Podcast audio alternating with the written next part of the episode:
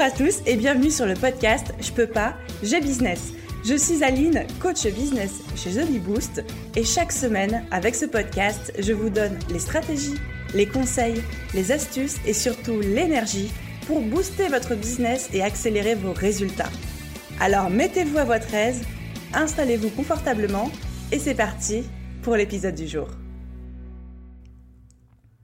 Hello les amis et bienvenue dans cet épisode 45 euh, on est déjà à l'épisode 45 du podcast Je peux pas, j'ai business. Comme toujours, je suis hyper, hyper contente de vous retrouver. Et en plus, aujourd'hui, on va parler d'un truc que j'adore. On va parler d'un truc un petit peu. Euh, on va parler de leadership, on va parler d'état d'esprit et on va parler de ces petits blocages qui ne sont pas des blocages stratégiques, qui ne sont pas des blocages administratifs, concrets, euh, financiers à notre business, mais plutôt des, des blocages qui sont un peu plus j'allais dire pernicieux, est-ce que ça se dit, un peu plus pervers que ça, qu'on arrive un peu moins à identifier, et surtout un symptôme dont on ne parle pas beaucoup, voire même pas assez, et que moi je vois mais constamment chez mes coachés. Donc une fois que je leur explique après, tout va mieux, mais c'est vraiment quelque chose, je pense, on est tous atteints de ce syndrome de l'expert et on va développer ça tous ensemble pendant ce podcast. On est tous atteints de ce syndrome de l'expert dans notre business à plusieurs reprises. C'est normal, c'est inévitable. Mais quand on ne sait pas ce que c'est, et quand on ne sait pas non plus comment s'en sortir et ou comment l'éviter, bah ça peut avoir vraiment des grosses conséquences, des conséquences importantes sur notre business. Donc tout l'enjeu pour nous aujourd'hui, ça va être de plonger, euh, de décortiquer ce syndrome de l'expert et de voir comment vous pouvez vous en prémunir. Et même si vous avez l'impression que pour vous tout roule aujourd'hui, et franchement, mais je suis heureuse pour vous, et que vous vous dites, mais non, pas trop pour moi, ce genre de sujet, euh, je ne suis pas atteinte de ce syndrome, écoutez. Parce que franchement, écoutez cet épisode quand même, parce que comme je vous disais, on en est tous atteints à un moment ou à un autre. Et ça va vous arriver, et tant mieux, parce que c'est un bon signe quand ça vous arrive. Mais si vous êtes incapable de l'identifier, là, ça devient un petit peu plus problématique. Donc croyez-moi, vous avez envie d'écouter cet épisode. Comment je vends mon podcast hein? On est d'accord, hein, je m'en sors pas trop mal. bon, allez, ok, c'est parti. Avant de commencer, comme d'habitude, je vais faire ma petite dédicace. Et aujourd'hui, j'ai envie de répondre à un commentaire qui m'a été laissé fin décembre 2019, l'année dernière. Genre il y a trois semaines l'année dernière. De, euh, alors je crois que c'est des initiales y, y Vergos. Donc je, déduis que le Y c'est l'initiale du prénom et Vergos le nom de famille. Mais je peux me tromper. Dans le commentaire, il dit, il ou elle dit d'ailleurs, j'ai eu la chance de découvrir The Bee Boost grâce à Calypso Events qui m'a conseillé d'écouter. Après quelques épisodes écoutés, une dizaine d'heures, waouh, à laquelle j'écris ce commentaire, c'est vraiment un tremplin incroyable pour se lancer dans l'entrepreneuriat. Je suis à un moment où j'ai besoin de trouver des angles de vue et des idées et The Bee Boost est parfait pour ça. Encore merci pour cette aide. Et moi, je dis merci à la personne qui a écrit ce commentaire. Merci énormément. Vous n'avez pas idée à quel point lire vos commentaires, lire vos retours, lire vos mails, vos messages, échanger avec vous, c'est vraiment moi ce qui me, ce qui me motive à continuer euh, au quotidien, quoi. Il n'y a, y a rien de mieux que des fois, j'ai pas envie de travailler, des fois j'ai juste envie de passer ma journée, je sais pas, à jouer à l'ordinateur ou à dormir, et là je vois vos messages, et je vois vos questions, et je vois vos mails, et je me dis, ah non, non, faut que je me lève, faut que je réponde, faut que je continue, et c'est ça qui me pousse à avancer. Et je sais qu'il y en a peut-être entre vous qui se disent, quand je fais mes, dédicaces, mais qu'est-ce qu'elle fout? La meuf est en train de se jeter des fleurs sur son propre podcast en lisant des commentaires à voix haute, des commentaires positifs à voix haute. ouais, je peux vous comprendre si vous dites ça. Mais en fait, comme je vous expliquais, on n'a pas la possibilité de répondre aux commentaires, surtout sur Apple Podcast et même sur les autres plateformes. Moi, je ne peux pas répondre à vos commentaires. Et vous, vous prenez du temps pour laisser un commentaire, pour laisser une appréciation, pour laisser une note, parce que vous savez, parce que je vous l'ai demandé, et parce que vous savez que ça m'aide à me faire connaître. Donc moi, ma manière de vous remercier, c'est de répondre à votre commentaire en live. Donc généralement, oui, c'est des commentaires positifs, hein, on va pas se mentir, ça me fait plaisir, ça vous fait plaisir, puis c'est rigolo, puis j'imagine que pour vous c'est rigolo d'entendre votre nom aussi. Donc voilà, c'était, euh, je sais pas pourquoi je racontais ça, mais j'avais envie de vous parler. Aujourd'hui, je suis d'humeur partageuse. ça tombe bien parce que le sujet qui nous attend euh, va être euh, corsé, corsé et mastoc, comme on dit. Ok, donc les amis, est-ce que vous êtes prêts à plonger dans le syndrome de l'expert? On va commencer par le commencement, c'est-à-dire qu'est-ce que c'est la définition? Vous êtes sûrement en train de me regarder en mode mais vas-y, accouche, qu'est-ce que c'est que ce truc? Donc dans les grandes lignes, le syndrome de l'expert, et pour ceux qui s'intéressent aux neurosciences ou qui sont un peu familiers avec les neurosciences, c'est aussi appelé par les neuroscientifiques l'aveuglement de l'expert. Moi j'appelle ça le syndrome de l'expert, voilà c'est pareil. Donc partons du postulat qu'aujourd'hui, vous êtes en business. Et du coup, vous êtes un expert, vous êtes un spécialiste dans votre domaine ou dans votre thématique. Moi, je suis une spécialiste du business, de l'entrepreneuriat, de comment se faire connaître, de trouver des clients, de gérer son business. Vous, vous, êtes peut-être spécialiste, si vous êtes freelance en graphisme, bah, vous êtes spécialiste du graphisme, de vos logiciels, de votre goût, de votre créativité. Si vous êtes créateur de bijoux, bah, vous êtes spécialiste de votre technique de création, pareil de votre créativité, de... Euh, de tout ça. Voilà, vous êtes spécialiste, vous êtes un expert dans votre propre domaine.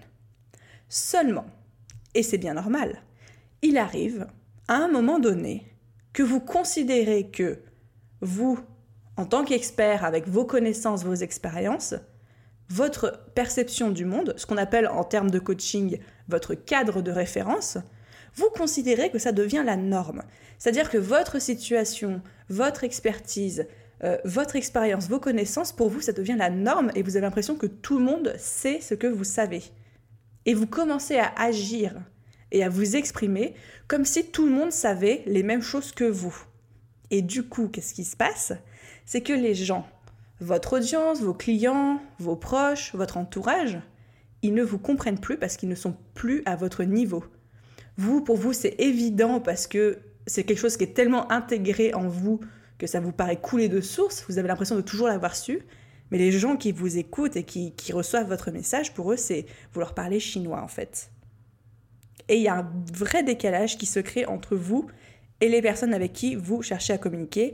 Et là où ça pose vraiment problème, vous le voyez venir, c'est quand vous êtes en business et qu'il y a ce décalage qui se crée entre vous et votre clientèle cible, votre client idéal, voire même votre audience tout simplement.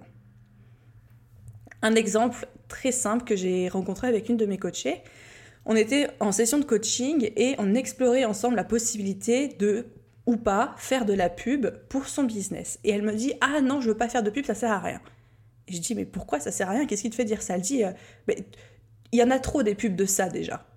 Elle vendait des produits. Elle dit il y en a trop des pubs pour tel produit. Je fais comment ça, il y en a trop des pubs pour tel produit? Elle fait ah bah oui, moi j'en vois 15 par jour. Je lui dis mais attends, moi, j'en vois pas des pubs comme ça. Elle me regarde avec des yeux ronds, elle fait ah bon? Je fais bah oui. Pourquoi toi, tu envoies tout le temps des pubs comme ça? Parce que tu es une experte. Tu passes ton temps à te renseigner et à apprendre et à évoluer dans ce milieu. Donc forcément, tu es ciblé par des publicités sur, ce sur cette thématique, de ce domaine, etc. Et comme c'est à très grosse échelle, toi, tu envoies 15 par jour et tu as l'impression que tout le monde envoie 15 par jour. Mais non Moi, j'en vois pas alors que pourtant je fais partie de sa clientèle cible. Les produits qu'elle vend, j'aurais très bien pu m'en acheter pour moi. elle me regardait avec des yeux ronds, elle me fait ah bon? Et je fais voilà. Et ça c'est le syndrome de l'expert, c'est que ton cadre de référence, donc en, l'occurrence elle et le nombre de publicités qu'elle voyait pour un même produit par jour de différentes entreprises, on a l'impression que ça devient la norme. Alors que pas du tout, ça peut être complètement différent chez le voisin d'à côté ou chez le collègue d'en face. Donc c'est ça le syndrome de l'expert, c'est quand vous êtes plongé dans votre milieu, dans votre thématique, vous en bouffez H24 depuis plusieurs mois, voire même plusieurs années, et que ça devient la norme pour vous, ça devient votre cadre de référence. Et que vous considérez, et c'est là que le syndrome de l'expert frappe, que ce cadre de référence est le même pour tout le monde et que vous en oubliez la réalité. C'est comme les Parisiens, vous savez, je me permets de dire ça parce que maintenant je me considère comme parisienne, vu que ça fait 10 ans que je vis là, mais les Parisiens, dès qu'ils sortent de Paris, pour eux c'est la campagne, hein. c'est la, la province. Voilà, la province. Hein. On a l'impression qu'on va aller marcher dans les bottes de foin, alors que je suis désolée, quand vous allez à Bordeaux, à Lyon, euh, dans les grandes villes, à Lille, etc., on est loin de marcher dans les bottes de foin. Mais voilà, vous parlez à un Parisien qui sort pas beaucoup de sa ville, euh, franchir, franchir la petite barrière de Paris, euh, c'est terminé pour lui, il va se retrouver avec les vaches, quoi. Donc voilà, syndrome de l'expert, quand on passe trop de temps enfermé dans un milieu, notre milieu devient notre cadre de référence et on a l'impression que ça devient la norme alors que ce n'est pas le cas. Alors, si on doit creuser un petit peu plus, moi j'aime bien creuser, j'aime bien comprendre pourquoi, comment ça fonctionne et surtout d'un point de vue un peu scientifique. Alors, ne, ne partez pas en courant parce que j'ai dit scientifique. J'ai un bac L, donc on va se calmer, je vais pas partir dans des grands trucs. Simplement, j'ai envie que vous compreniez un petit peu comment ça fonctionne le syndrome de l'expert et pourquoi est-ce que euh, il arrive à un moment ou à un autre forcément dans notre business ou même dans notre vie. Hein. Si on fait de la neuroscience euh, pour les débiles, hein, moi je suis une débile en neurosciences, euh, il y a peut-être vous aussi, peut-être que certains d'entre vous ont des vraies connaissances dans, dans ce cas, dans quel blablabla. Dans ce cas, génial pour vous. Mais voilà, si on reprend les neurosciences basiques, on dit que le cerveau a deux modes de fonctionnement.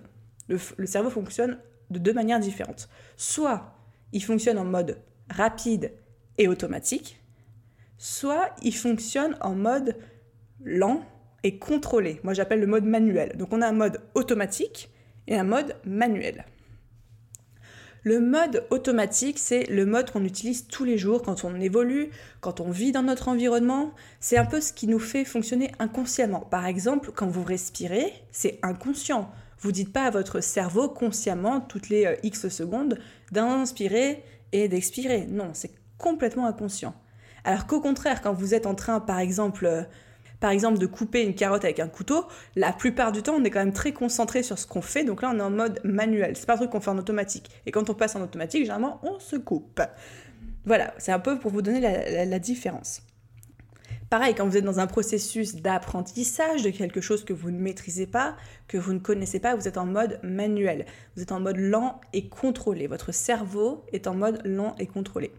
Donc, si je dois donner des exemples de la vie de tous les jours, pensez quand vous conduisez une voiture, quand vous conduisez un vélo, quand vous jouez du piano aussi, ou d'un instrument de musique, s'il y en a qui jouent ici, vous êtes aujourd'hui en mode automatique, parce que c'est quelque chose, vous y pensez même plus quand on passe les vitesses en voiture, pour ceux qui n'ont pas la chance d'avoir une automatique, vous le faites quasiment en automatique.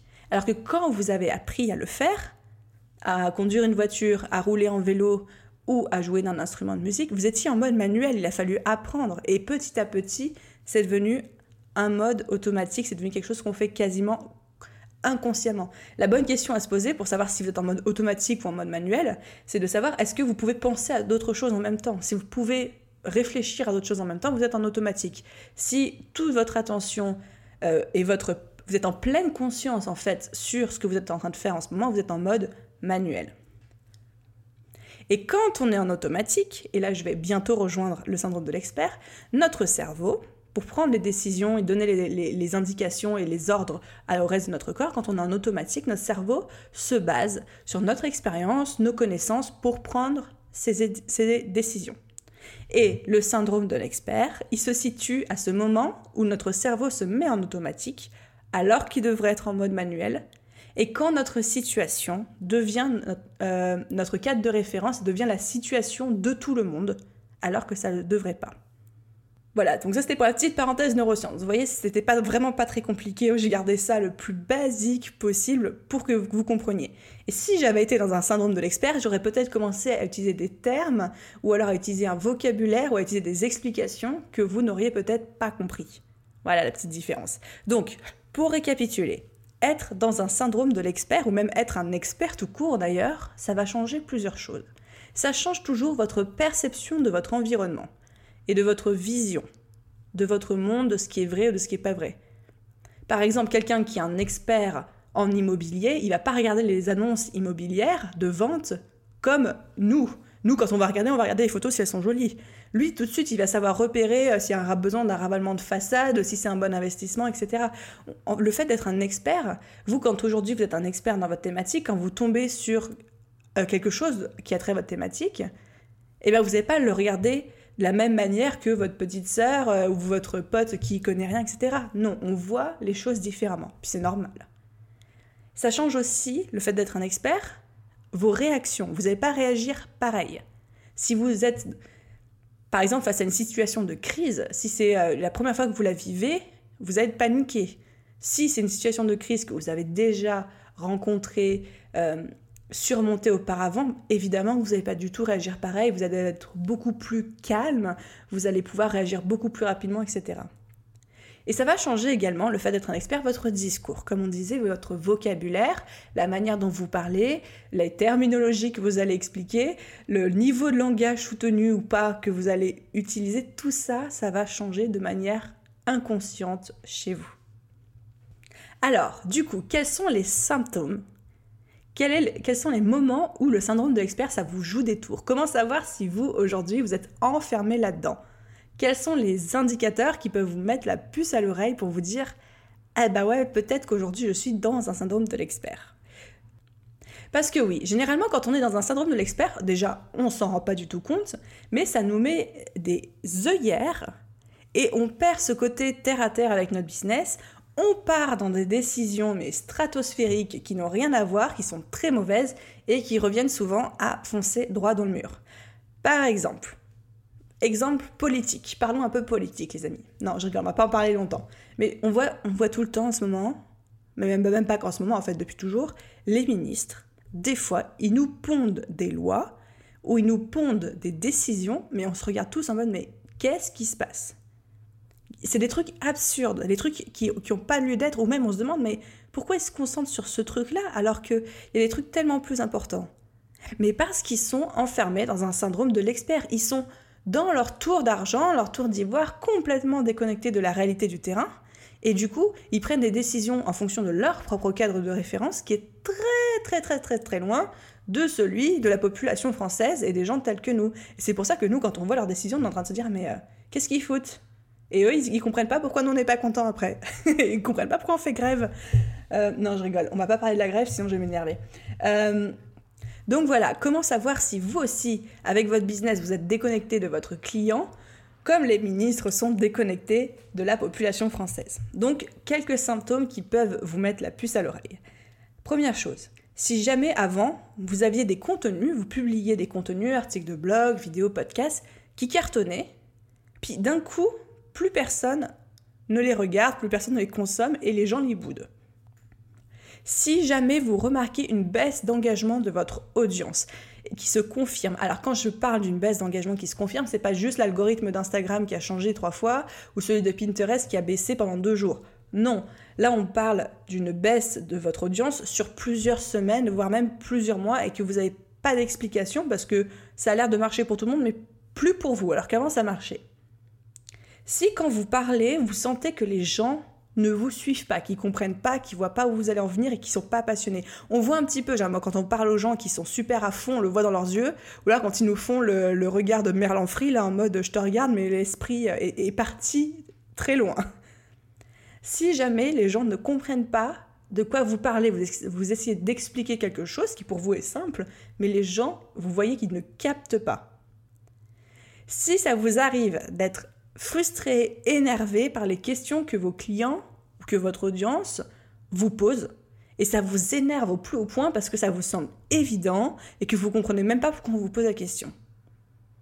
Pareil, si vous à un moment vous déléguez et que vous avez des prestataires et que c'est hyper frustrant pour vous de devoir expliquer à votre prestataire des choses qui pour vous ça vous semble couler de source. Et de manière générale, j'ai envie de vous dire, dès que vous dans votre tête ou à voix haute, vous employez des expressions du type euh, non mais euh, quel débile, franchement c'est pourtant c'est évident, ça coule de source. Franchement, mais là, mais tirez la sonnette d'alarme parce que vous êtes en plein syndrome de l'expert. C'est pas parce que c'est évident pour vous que ça l'est pour l'autre. Et souvent, c'est le contraire. Ça devrait, vous devriez savoir que c'est pas évident pour l'autre. Et même si de manière dernier symptôme, de manière générale, votre business ne progresse pas et que vous avez l'impression que tout est déjà fait, que tout est, que d'avoir déjà tout vu, alors que pas du tout. Et là, je reprends l'exemple euh, de ma coachée avec euh, la publicité. Ça, c'est aussi un syndrome, euh, c'est aussi un symptôme, je vais y arriver, du syndrome de l'expert. Parce que, encore une fois, vous êtes enfermé dans un tout petit milieu, mais pour vous, vous êtes tellement le nez dedans, en fait, le nez dans votre caca, que vous avez l'impression que ça devient la réalité pour tous, alors que pas du tout, c'est juste vous et votre verre d'eau en train de vous noyer, quoi. Ok, donc maintenant que j'ai toute votre attention, je sens que j'ai toute votre attention. Comment on se débarrasse de ce syndrome de l'expert? Encore une fois, maintenant qu'on a, on a expliqué ce que c'était, vous comprenez bien que c'est quelque chose qui arrive forcément à un moment ou à un autre dans votre business. C'est normal et puis c'est même une bonne chose, c'est un bon signe. Si vous êtes victime du syndrome de l'expert, c'est que vous êtes devenu un expert, c'est que vous avez progressé. Sauf que vous avez progressé trop vite, trop loin et que vous n'avez pas gardé un pied à terre. Genre, c'est ce qu'on dit tout le temps, il faut avoir les pieds sur terre avec votre audience et puis la tête dans les nuages en train d'apprendre plein de choses et d'évoluer. Mais si vous n'avez plus vos pieds sur la terre, bah, c'est là qu'il y a un problème. Si vous êtes en mode astronaute dans l'espace, là je pars, dans, je pars dans des métaphores. Voilà, bref, vous avez compris. Alors, comment on se débarrasse de ce syndrome de l'expert? J'ai relevé plusieurs points, plusieurs pistes. La première, la plus importante, ça va être de réadapter votre contenu, si vous publiez du contenu public, ou même, euh, pas public, hein, même vos contenus payants, votre communication et votre vocabulaire à votre client idéal reconnectez-vous à votre client idéal. N'oubliez pas que bien souvent, vous êtes beaucoup plus avancé dans votre tête, dans votre expertise, et là je m'adresse tout particulièrement aux freelances, aux consultants, aux coachs, etc., mais pas que.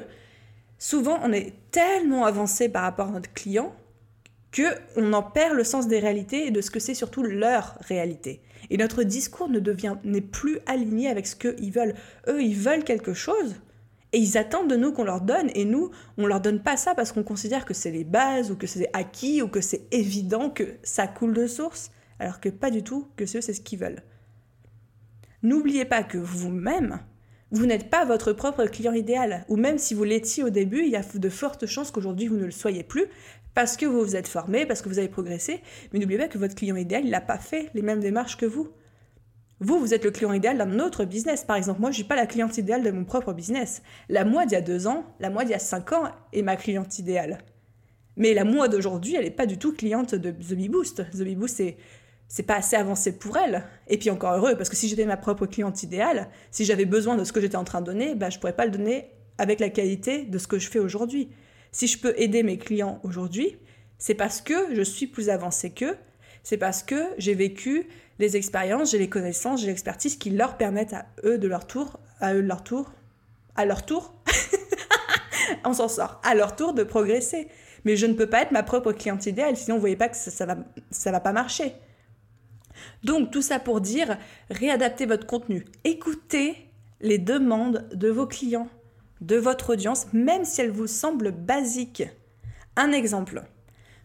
Euh, à la fin de l'année 2019, j'ai publié un article et un podcast qui s'appelait Faire le bilan 2019 et établir ses objectifs 2020. Ce que vous ne savez. Alors, dans les faits, ça a cartonné, ça s'est positionné. Je suis très fière. Je ne sais pas comment j'ai fait, mais je suis très fière.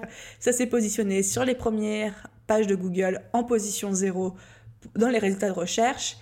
Le guide que j'ai créé, là, le petit e-book pour faire les exercices, a cartonné. Je crois que ça m'a rapporté presque 500 inscriptions sur ma liste email en moins de 3 semaines. Vraiment, ça a été un carton plein. Mais ce que vous savez pas, les amis, c'est que j'ai failli ne pas le publier, ce truc-là. Pourquoi? Parce que ça me semblait mais tellement bateau, mais tellement basique, mais tellement pas merdique, mais genre c'était évident pour moi que je me suis dit mais ce truc là jamais je le publie, enfin si je le publie ça va jamais marcher. Puis je me suis quand même forcée à le faire. Je dis, bah allez, vas-y, fais-le, mets-le en ligne, ça, ça mange pas de pain, et puis voilà, comme ça c'est fait, t'as ton article de la semaine. À aucun moment, je n'aurais pensé que ça allait avoir les résultats que ça a eu. Et pourquoi? Parce que j'étais enfermée dans un syndrome de l'experte. Parce que je me disais que moi, moi, j'aurais pas besoin de ça. Mais ça veut pas dire que personne n'en avait besoin à ce moment-là.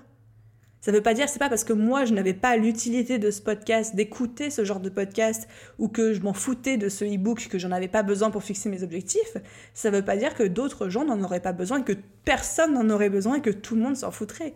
Et, heureusement d'ailleurs que je me suis forcée à le publier et j'ai été la première surprise devant les résultats.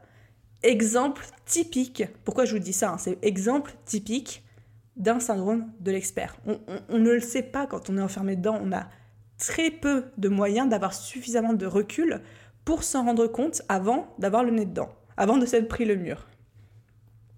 Donc écoutez les demandes de vos clients, de votre audience, même si elles vous semblent basiques. Il faut créer les contenus que les gens vous demandent et pas les contenus dont ils ont besoin. Ça, c'est un truc que je remarque beaucoup aussi, c'est qu'on a tendance à créer les contenus qu'on a envie, qui nous font plaisir, et pas les contenus que les gens veulent voir. Et souvent, il y a un petit décalage, toujours dû au syndrome de l'expert, entre les deux. N'oubliez pas un truc, une phrase que j'adore dire et que je répète souvent à mes coachés, l'art du contenu gratuit, c'est de donner aux gens ce qu'ils veulent tout en instillant dedans ce dont ils ont besoin.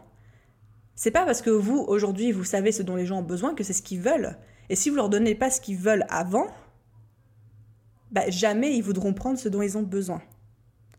Exemple, moi je sais bien par exemple, quand j'ai des, clients qui arrivent en coaching, je sais bien que le vrai problème de la personne, c'est pas d'apprendre à prospecter, c'est pas d'apprendre la dernière stratégie Instagram, c'est pas d'apprendre comment créer une formation en ligne. Le vrai problème de tout à chacun en business, c'est la peur de l'échec, c'est le syndrome de l'imposteur, c'est euh, la peur de la réussite, le fait de vouloir réussir mais d'en avoir peur en ce moment, c'est des blocages beaucoup plus psychologiques et subtils qu'une simple stratégie Instagram. Parce que, soyons très clairs, quand on veut réussir en business, si on n'a pas de blocage, bah, on fait ce qu'il faut pour, puis si ça marche pas, on s'en fout, on se lève, on recommence.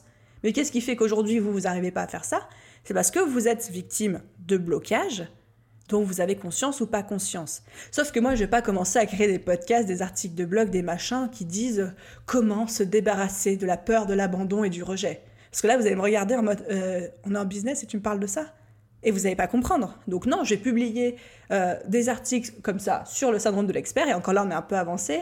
J'ai publié des trucs sur la stratégie Instagram, et puis quand on est en coaching, on va parler Instagram, vous allez être content, et puis quand ça va commencer à bloquer, là, on va s'attaquer au blocage. Et même dans mes contenus gratuits, genre comment trouver des clients, des trucs comme ça, je commence à instiller petit à petit des éléments un peu plus coaching. Voilà, un peu moins stratégique, euh, euh, basique, blablabla, mais un peu plus coaching. Parce que je donne aux gens ce qu'ils veulent, tout en instillant dedans ce dont ils ont besoin. Exemple typique. Ok, donc on revient à comment se débarrasser du syndrome de l'expert. D'autres pistes. Faites régulièrement le point sur votre client idéal. Surtout, surtout, surtout, surtout, si vous êtes très éloigné de votre client idéal. Refaites très régulièrement le point dessus. Retournez sur le terrain physiquement, en allant dans des salons, en allant, en allant dans des événements, des conférences, des trucs comme ça, ou même euh, virtuellement, en allant sur des groupes Facebook, en allant euh, lire des commentaires, en allant regarder ce que les gens disent, ce dont ils parlent entre eux. Reconnectez-vous, retournez sur le terrain de votre client idéal. Voyez comment il s'exprime, voyez les questions qu'il pose, et si vous voyez des questions qui reviennent tout le temps, même si c'est des questions basiques, ça veut dire que c'est un point de douleur pour eux. Pour vous, ça, ça l'est plus parce qu'ils ont dépassé ça depuis longtemps, mais pour, pour eux, ça l'est.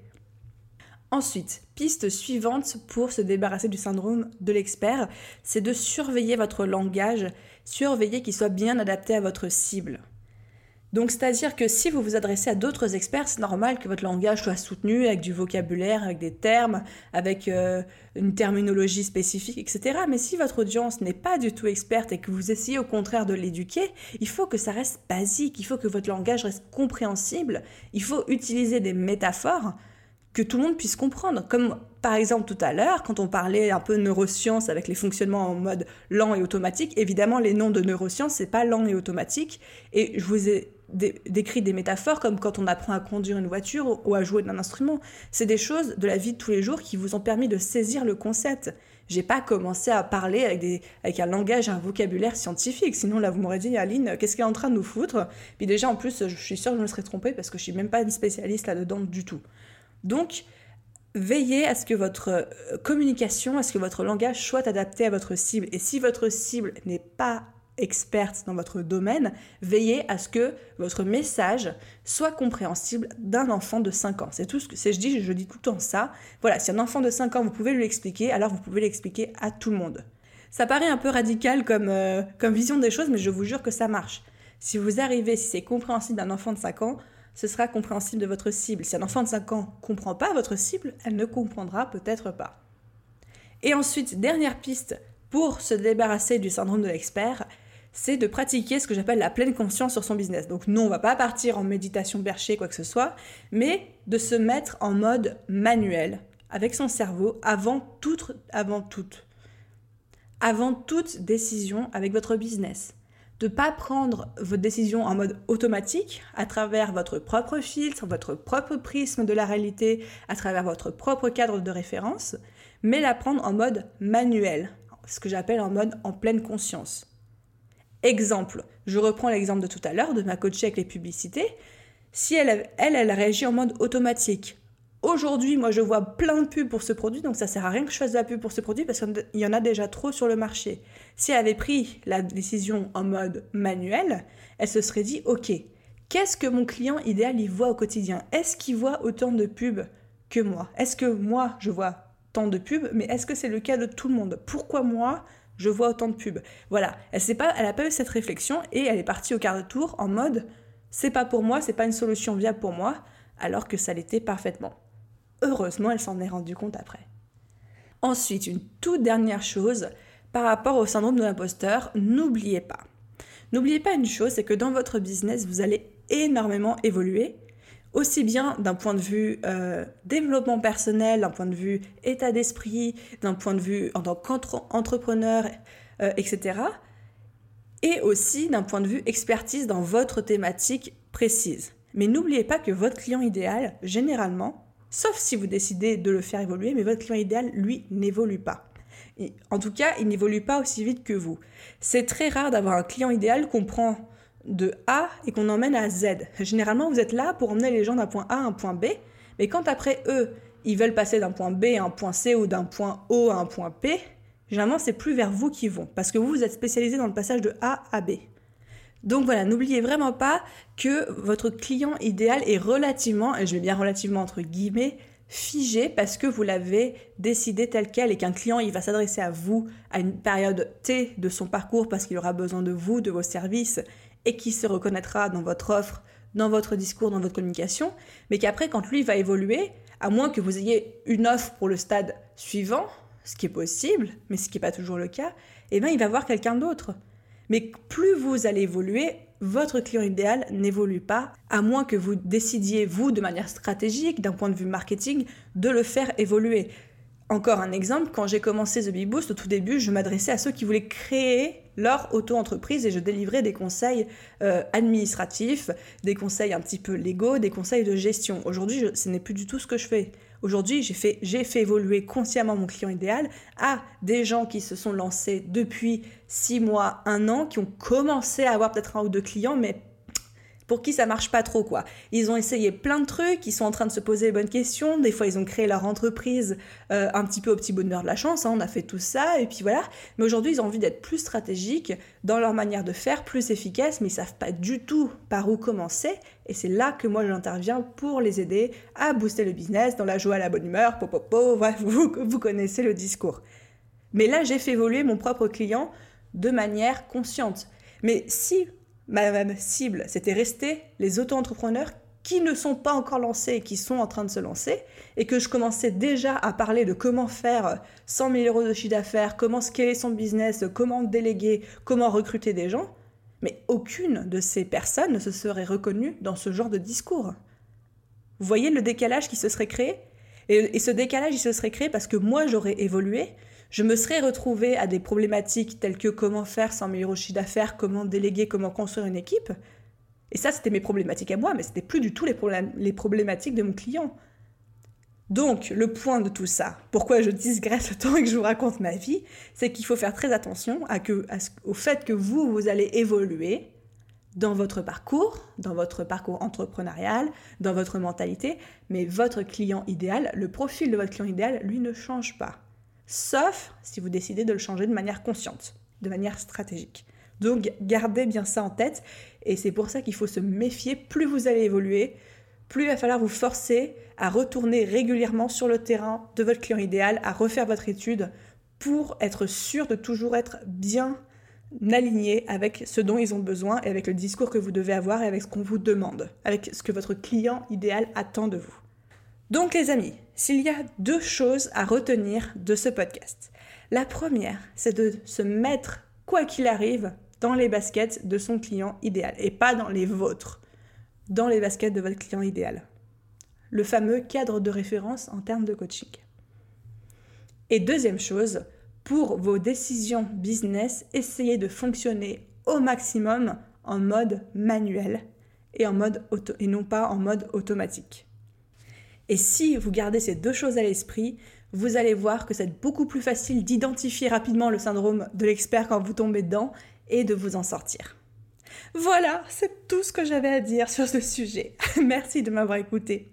Bon, avant de se quitter les amis, si tout ce que je vous dis, ça a du sens, si vous voyez la nécessité et l'avantage, par exemple, d'être accompagné par quelqu'un, par un coach qui est capable d'avoir du recul sur votre business, qui est capable d'identifier quand vous commencez à être confronté à ce genre de problématique, à avoir un syndrome de l'expert, si vous voulez progresser, vous savez qu'en ce moment, je suis en plein lancement de mon premier coaching de groupe, c'est-à-dire que je vais prendre 10 personnes et que ces 10 personnes, je vais les coacher pendant 3 mois d'un point A à un point B, n'est-ce pas, pour développer leur business, pour booster le chiffre d'affaires, pour apprendre à prospecter, redéfinir son client idéal. On va beaucoup, beaucoup travailler dessus, mettre en place les meilleures stratégies de communication, apprendre à démarcher, apprendre à se vendre, etc., etc., etc.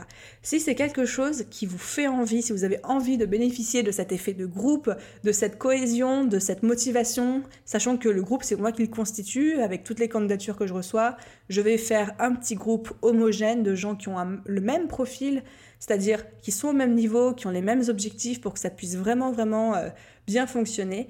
Si vous êtes intéressé, vous pouvez m'envoyer votre candidature. Vous avez jusqu'au 31 janvier. Donc les inscriptions sont ouvertes jusqu'au 31 janvier 2020. Vous pouvez remplir le formulaire, enfin aller sur la page et après remplir le formulaire. Vous avez tous les liens en description dans les notes d'épisode. Donc en description de ce podcast, vous avez le lien pour déposer votre candidature. Jusqu'au 31 janvier, je ne prends que 10 personnes. Il y aura d'autres sessions. En fait, il y aura une autre session parce que j'en ferai que deux dans ma vie entière. Non, je sais pas si j'en ferai que deux, mais aujourd'hui j'ai prévu d'en faire que deux. Et ce sera la seule fois où je la ferai à ce prix-là. Voilà, c'est surtout ça que je voulais vous dire la fois suivante, ce serait un petit peu plus cher. Parce que là, c'est la première fois, c'est la bêta test. Il y aura des petits couacs parce que c'est la première fois, donc c'est un petit peu moins cher. Voilà donc, c'était mon petit appel à l'action. Et pour ceux qui ne sont pas intéressés par le coaching de groupe, vous pouvez tout simplement, gratuitement, en moins de deux secondes, me laisser 5, euh, euh, étoiles ou me laisser une petite note, un commentaire. Peut-être que je vous ferai une dédicace dans un prochain épisode de podcast. Dans tous les cas, ça aide beaucoup, beaucoup le podcast. Je peux pas, j'ai business à se faire connaître. Moi, ça m'encourage toujours, ça me donne la pêche, la joie de vivre, et je peux vous la transmettre après en retour. Voilà, j'arrête mes digressions dans tous les sens. Merci d'avoir écouté cet épisode jusqu'au bout, c'était un plaisir, comme d'hab. Euh, bonne journée, où que vous soyez, profitez bien, gardez la pêche. Quant à moi, je vous dis à très vite dans un prochain épisode. Bye bye